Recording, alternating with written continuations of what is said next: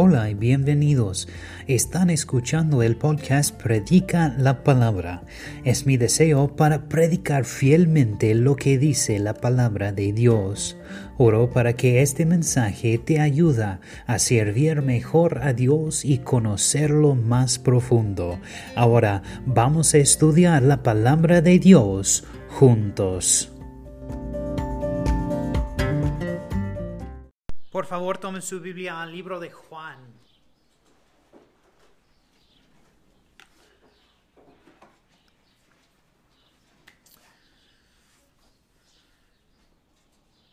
Pensé que puedo predicar un mensaje diferente exclusivamente sobre de la resurrección.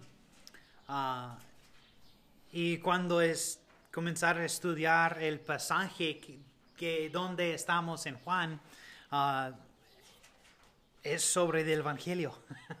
y eso, ese día es sobre el Evangelio, del muerto y la resurrección de Cristo. Entonces, eso es que vamos a estudiar hoy. Ah, porque el, el título del mensaje de hoy es que significa nacer de nuevo. Y eso es algo muy importante. Ah, y en un momento vamos a comenzar a leer, pero hoy vamos a estudiar Juan capítulo 2, 12 al capítulo 3, 36. Y es mucho, pero yo creo que podemos aprender mucho de este pasaje. Ah, en nuestro último estudio en Juan, ah, presenciamos el primer milagro público de Jesús. Ah, convirtiendo la agua en vino en una boda en Cana. Y después de eso, Jesús bajó a Capernaum en el mar de Galilea y donde más tarde movió su base de origen. Y cuando era hora de celebrar la Pascua de los judíos, y Jesús bajó a Jerusalén como era requerido para todos los hombres tres veces al año para celebrar la Pascua, Pentecostés y los tabernáculos. Ah, esta fiesta es solo una fiesta religiosa, ahora que aquel que, de que hablan de ha venido Jesucristo nuestra Pascua. Y lo primero que Jesús hace en Jerusalén es ir al templo. Y lo que ve allí lo pone furioso. La gente que buscaba obtener beneficios y rituales religiosos, religiosos había ah, ah, llenado el patio de, de bueyes, ovejas y palomas. Aún peor, los cambiadores de, de dinero se aprovechaban de las personas que vienen a adorar. Y solo el dinero del templo fue capaz de ser usado en las ofrendas. Por lo que intercambiaron monedas romanas con monedas judías ah, a, un a un precio alto. Y ellos estaban allí para la comodidad de los adoradores, dijeron, pero hicieron la religión barata. También fue una oportunidad para hacer a la religión muy fácil. Entonces, en las calles en ese tiempo ustedes usan el dinero de Roma, porque en, este tiempo ah, Roma está en carga. Pero en el templo solo ellos recibieron el dinero de los judíos. Entonces ya tienen esos hombres que se cambian, como cambiamos ah, cuando regresamos a Estados Unidos, cambiamos pesos por dólares o dólares por pesos. Es el mismo aquí, pero ellos cambian por muy alto. Entonces ganan mucho dinero de los judíos.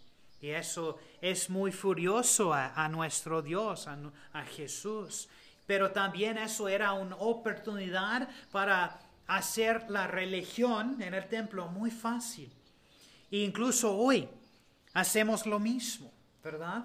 Hacemos nuestras iglesias cómodas y convientes Debes preguntarte si esta es una razón por la que la gente piensa en Jesús como un salvador anémico y débil. No se da cuenta de, que, de quién es Jesús entra al templo y a la deshonestidad y marcati- ma- perdón, mercantilizando fuerza con celo. A mí es muy triste para ver el Jesús en el templo de los católicos, porque ellos tienen una, un hombre en una cruz y ese hombre es muy débil, muy chiquito, muy frágil, ah, y su Jesús está en una cruz. Para nosotros, nuestro Jesús no está en una cruz. Cuando celebremos ah, o pensamos de Cristo en la cruz o tenemos una cruz para representar nuestro Salvador, siempre es una cruz vacío. ¿Por qué? Porque nuestro Dios, nuestro Salvador, ya no está en la cruz, porque Él está en ah, el cielo con, el, ah, con, el, con la Padre. Pero vamos a mirar al versículos 12 al 24 por algún to- contexto. Juan capítulo 2, 12 al 25 dice, después de esto descendieron a Capernaum, él, su madre, sus hermanos y sus discípulos, y estuvieron allí no muchos días. Estaba cerca la Pascua de los judíos y subió Jesús a, Jesús a Jerusalén y halló en el templo a los que vendían bueyes, ovejas y palomas, y los cambistas al ah, sentados, y haciendo un azote de cuerdas, hecho fue del templo a todos, y los ovejas y los bueyes, y es- ah, esparció las modenas de los cambistas, y volcó las mesas. Y dijo a los que vendían palomas, quitad de aquí esto, y no hagáis de la casa de mi padre casa de mercado. Entonces se acordaron sus discípulos y ah, que, que está escrito, el celo de tu casa me consume. Y los judíos respondieron y le dijeron, ¿qué señal nos muestras ya que, esa, que haces esto? Respondió, Jesús y les dijo, destruid este templo y en tres días lo levantaré. Dijeron luego los judíos, en cuarenta y seis años fue edificó ese templo, templo, y tú en tres días lo levantarás. Mas él habla del templo de su cuerpo. Por tanto, cuando resucitó de entre los muertos, sus discípulos se acordaron que había dicho esto y creyeron las es- la escritura y la palabra que Jesús había dicho. Estando en, estando en Jerusalén en la fiesta de la Pascua, muchos creyeron en su nombre, viendo las señales que, que hacía. Pero Jesús mismo no se fiaba de ellos, porque conocía a todos y no tenía necesidad de que nadie le diese testimonio del hombre, pues él sabía lo que había en el hombre. Vamos a orar otra vez. Padre, te damos gracias por ese día. Padre, gracias por tu amor. Gracias por su salvación. Que mudiste, pero estás vivo ahorita. Ya vives ahorita. Ya resucitó de entre los muertos y gracias por este. Gracias a Dios por la salvación, que es un regalo, es un don para nosotros. Solo que necesitamos es arrepentir, confiar en ti y podemos recibir la vida eterna. En el nombre de Jesús. Amén. Cuando los líderes religiosos le preguntan a Jesús qué autoridad hace eso, Jesús responde en versículo 19, destruid este templo y en tres días lo levantaré. Jesús se refiere a su propio cuerpo cuando él dijo esto, pero las autoridades religiosas no entendieron y pensaron que estaba hablando del templo de Herodes, donde estaba parados, un edificio que había tratado 46 años en construir y aún no estaba completo. El apóstol Pablo lo dijo así, ¿o no saben que su cuerpo es el templo del Espíritu Santo que está en ustedes, el cual tienen en Dios y que ustedes no se ah, pertenecen a sí mismos? Tres años después que Jesús dijo esto, después de que él había resucitado de entre los muertos, finalmente sus discípulos recordaron que Jesús prometió levantar el templo de nuevo. Finalmente entendieron y creyeron esta palabra de Jesús desde sus primeros días en ministerio. Esta limpieza del templo fue el primer acto público de Jesús en Jerusalén. Pero en los próximos días mucha gente presenció a Jesús realizando milagros. Y como dice en capítulo 2, versículo 23, muchos creyeron en su nombre. Eso es muy interesante. Esta creencia, bueno, cuando mucha gente mira esta frase, muchos creyeron en su nombre, quieren celebrar, ¿verdad? Porque cuando escuchemos gente dicen, hay mucha gente que, que creen en Jesús. Pensamos que eso es una buena cosa, pero noten eso. Es algo muy interesante, porque esta creencia no era salvadora de fe. Ellos simplemente reconocieron los milagros que hizo. Jesús conocía sus corazones y él dice en el versículo 24, no se fiaba en ellos. Literalmente es decir, no creyó en ellos. Sabía que su fe no era verdadera. Porque la Biblia dice, hay, hay, mucha gente hoy que creen en Jesús, pero no temblan. Los demonios creen en Dios y temblar. ¿Y tú? ¿Tú crees en Dios? y temblar. Entonces, ¿qué significa para decir que crees en Jesús? ¿Crees en los hechos del Evangelio? ¿Crees que murió por tus pecados? ¿Crees o confías en Él como tu Salvador de sus pecados? ¿Es el Salvador viviente a la derecha de Dios hoy? Estas son preguntas importantes, ya que Él es la única esperanza que tienen. Algunas personas en Jerusalén estaban verdaderamente interesadas en Jesús, como Nicodemo, un fariseo y un gobernante de los judíos. Eso, ah, eso significa que Nicodemo pertenecía al mayor grupo de Israel. Ellos creyeron en la inspiración del Antiguo Testamento, porque en ese momento no tienen el Nuevo. En la venida del Mesías, en los milagros, en la resurrección. Nicodemo vino a Jesús como un buscador sincero, pero primero Jesús necesitaba conseguir que Nicodemo se quitara las, sus máscaras todos usamos máscaras. Por ejemplo, un hombre va a trabajar como jefe en su trabajo y la gente lo ve a respetarlo y pensar que lo conocen, pero no es hasta que llega a casa y sale su verdadero ser.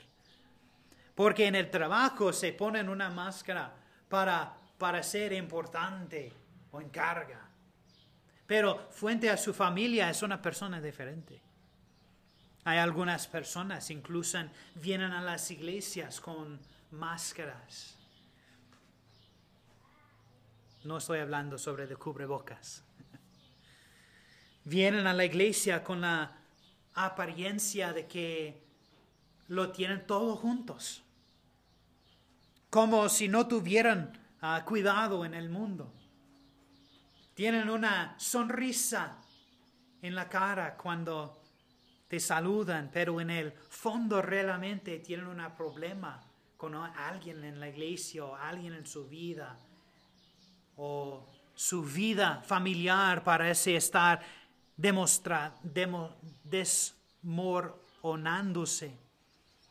Y tan pronto como suben al coche y se salgan, se alejan donde nadie puede verlos, su sonrisa se ponen aptas arriba y sus verdaderos colores salen. Eso pasa en cada uno de nuestras vidas en algún momento de nuestras vidas. Pero vamos a mirar al Nicodemo y sus máscaras. La primera máscara que Nicodemo fue como fariseo. Esta es su, su gente preocupaba por, la, ah, por las cosas que le importaban. Y la segunda máscara era como gobernante de los judíos. Cuando Nicodemo caminó por la calle, la gente le arribirá paso sus ah, túnicas y uh, falacterías, la chal oración. Todos hablaron de su prestigio y su poder. Pero debajo de estas dos máscaras, probablemente hay más también, que Nicodemo llevaba, era simplemente un viejo y claro Nick. Una persona normal. Una persona, una pecador. Estaba tan cansado buscando y necesitado como cualquier de nosotros. Cuando vino al Señor Jesús, aquella noche Nicodemo habló como fariseo. Mira el versículo 2 de capítulo 3. Dice, este vino a Jesús de noche y le dijo, Rabí, sabemos que has venido de, de Dios como maestro, porque nadie puede hacer estas señales que tú haces si no está Dios con él. Nicodemo comienza su conversación con un verdadero cumplido y deja claro que quiere hablar de cómo establecer el reino de Dios. Los fariseos querían traer el yugo de Roma y cuando Jesús vino haciendo milagros y reuniendo a una multitud de seguidores, los fariseos pensaron que tal vez Jesús podría establecer el reino y ayudar a derrocar a Roma. Pero Jesús interrumpe, abruptamente a Nicodemo y dice eso en versículo 3. Respondió Jesús y le dijo, de cierto, de cierto te digo, que el que no naciere de nuevo no puede ser el reino de Dios. ¿Nacido de nuevo? Nicodemo está confundido en ese momento. Porque él está pensando en otra cosa, pero Jesús dice algo diferente. Noten el versículo 4. Nicodemo le dijo, ¿cómo puede un hombre nacer siendo viejo? ¿Puede acaso entrar por segunda vez en el vientre de su madre y nacer? Todas las madres dicen, no, gracias. Pero el Señor estaba hablando de un nacimiento espiritual. Nacer de nuevo es ser nacido desde arriba. Mira el versículo 5. Respondió Jesús, de cierto, de cierto te digo, que el que no naciere de agua y del Espíritu no puede entrar en el reino de Dios. Entonces, ¿Qué significa nacer de nuevo. En nuestro último estudio aprendemos que la agua representa la palabra de Dios o el verbo. Y más tarde en este Evangelio Jesús ora que seamos santificados por la purificación, el poder santificador de la palabra. El método de Dios siempre ha sido para el Espíritu de Dios usa la palabra de Dios. Por eso es tan importante compartir la palabra de Dios hoy. Pero, ¿por qué debemos nacer de nuevo? Bueno, mira lo que Jesús dice en versículo 6 de capítulo 3. Lo que es nacido de la carne, carne es. Y lo que es nacido del Espíritu, Espíritu es. Dios nunca trata de salvar nuestra vieja naturaleza. No tiene ningún programa para tratar de mejorarlo o desarrollarlo o salvarlo. Nuestra vieja naturaleza caerá en la tumba con nosotros. Pero eso es necesario, un nacimiento espiritual. Por eso, debemos darnos una nueva naturaleza y debemos nacer de nuevo. Sobre esta vez en la conversación, Nicodemo se quita las máscaras.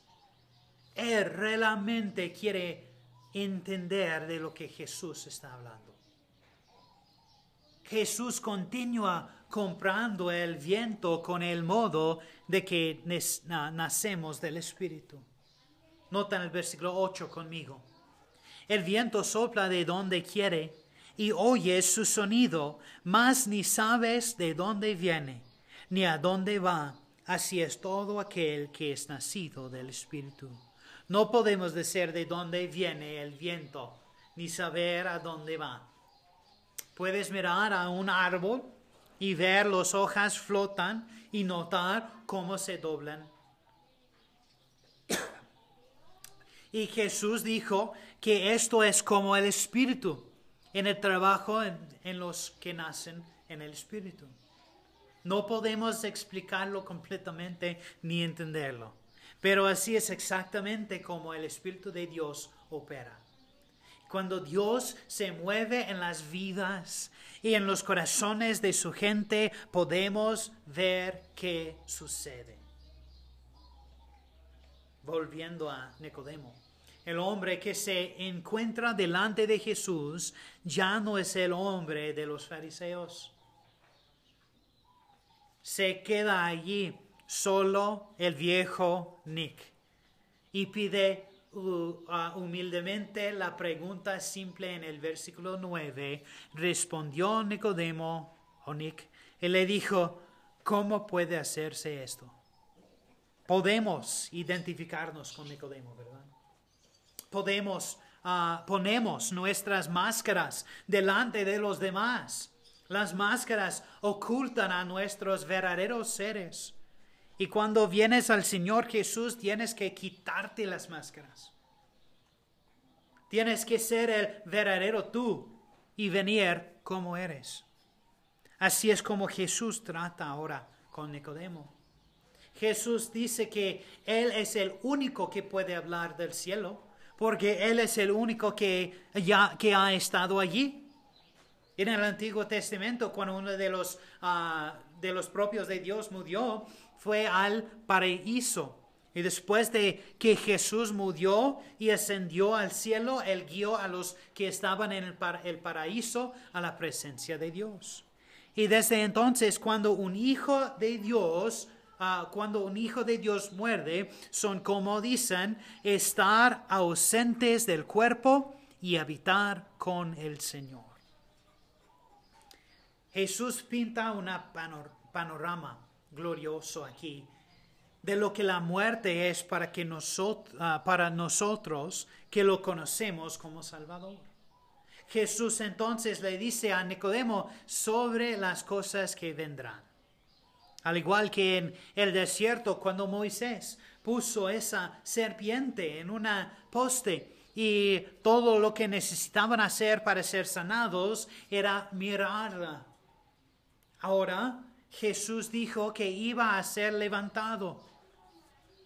La serpiente representó el pecado del pueblo y Jesucristo fue hecho pecado por nosotros en la cruz donde Él llevó allí nuestros pecados. Porque todo aquel que no cree no se pierda, sino tenga vida eterna. Jesús nos muestra cómo, ah, cómo se relacionan dos verdades importantes. El primero es debemos nacer de nuevo. El segundo es el Hijo del Hombre debe ser levantado. Es ah, se necesita la muerte de Cristo para llevar la pena de nuestros pecados. La resurrección de Cristo, Él levantó para regenerarnos. Es la única manera en que Dios nos puede recibir. ¿Por qué Dios haría eso? Porque Dios amó al mundo. Pero Dios no lo hizo salvar al mundo con amor. Su amor nunca salvó a un pecador. Dios nos salva por su gracia. Porque por gracia sois salvos, por medio de la fe, y esto no de vosotros, pues es don de Dios, no por obras, para que nadie se gloríe. El amor de Dios motivó su don de la salvación. Mira el versículo 16, porque de tal manera amó Dios al mundo que ha dado a su Hijo unigénito para que todo aquel, pone su nombre aquí, que en Él cree, no se pierda, mas tenga vida eterna. Cristo significa confiar en Él como aquel que llevó la pena por tus pecados y que murió en tu lugar. Cuando Jesús vino a la primera vez, vino como el Salvador no como un juez. Porque mira el versículo 17, porque no envió Dios a su Hijo al mundo para condenar al mundo, sino para que el mundo sea salvado por Él. Cuando el mundo crucificó a Jesús, el mundo eligió ser juzgado por Dios. Siguiente, el tiempo que Jesús viene, Él juzgará al mundo. Pero noten lo que Juan el Bautista dijo sobre de Jesús. Por esta, esta vez Jesús y sus discípulos viajaron a Judea, donde Juan estaba predicando el reino de, de, los cielos está cerca. Juan esencialmente sale del Antiguo Testamento a la página del Nuevo Testamento y anuncia la venida del Mesías. Él señala a Jesús y dice, Él es el uno y da este maravilloso testimonio en versículo 36 capítulo 3. El que cree en el Hijo tiene vida eterna, pero el que rehúsa creer en el Hijo no verá la vida, sino que la ira de Dios está sobre él. La vida y el ministerio de Juan el Bautista lo resumen cree en el Señor Jesucristo y será salvo de tu pecado. Si no crees en Él, no verás la vida, pero se pueden, uh, pero se pi pierden sin Cristo. Siguiente, esta tarde encontramos con la mujer con la que Jesús hizo una cita en un pozo. Vamos a orar. Padre, te damos gracias por ese día. Padre, gracias por ese gran mensaje de tus escrituras, de la gran lección que aprendemos. Dios sabemos esto, pero Dios es, es bueno para escuchar muchas veces, porque darnos el ánimo para continuar. Es bueno para reflejar en qué haces por nosotros. Gracias a Dios por tu amor por nosotros. En el nombre de Jesús. Amén. Gracias por escuchar el mensaje de hoy. Oramos para que este ministerio te ayude a crecer más de Dios y en tu fe. Gracias de nuevo y que Dios te bendiga.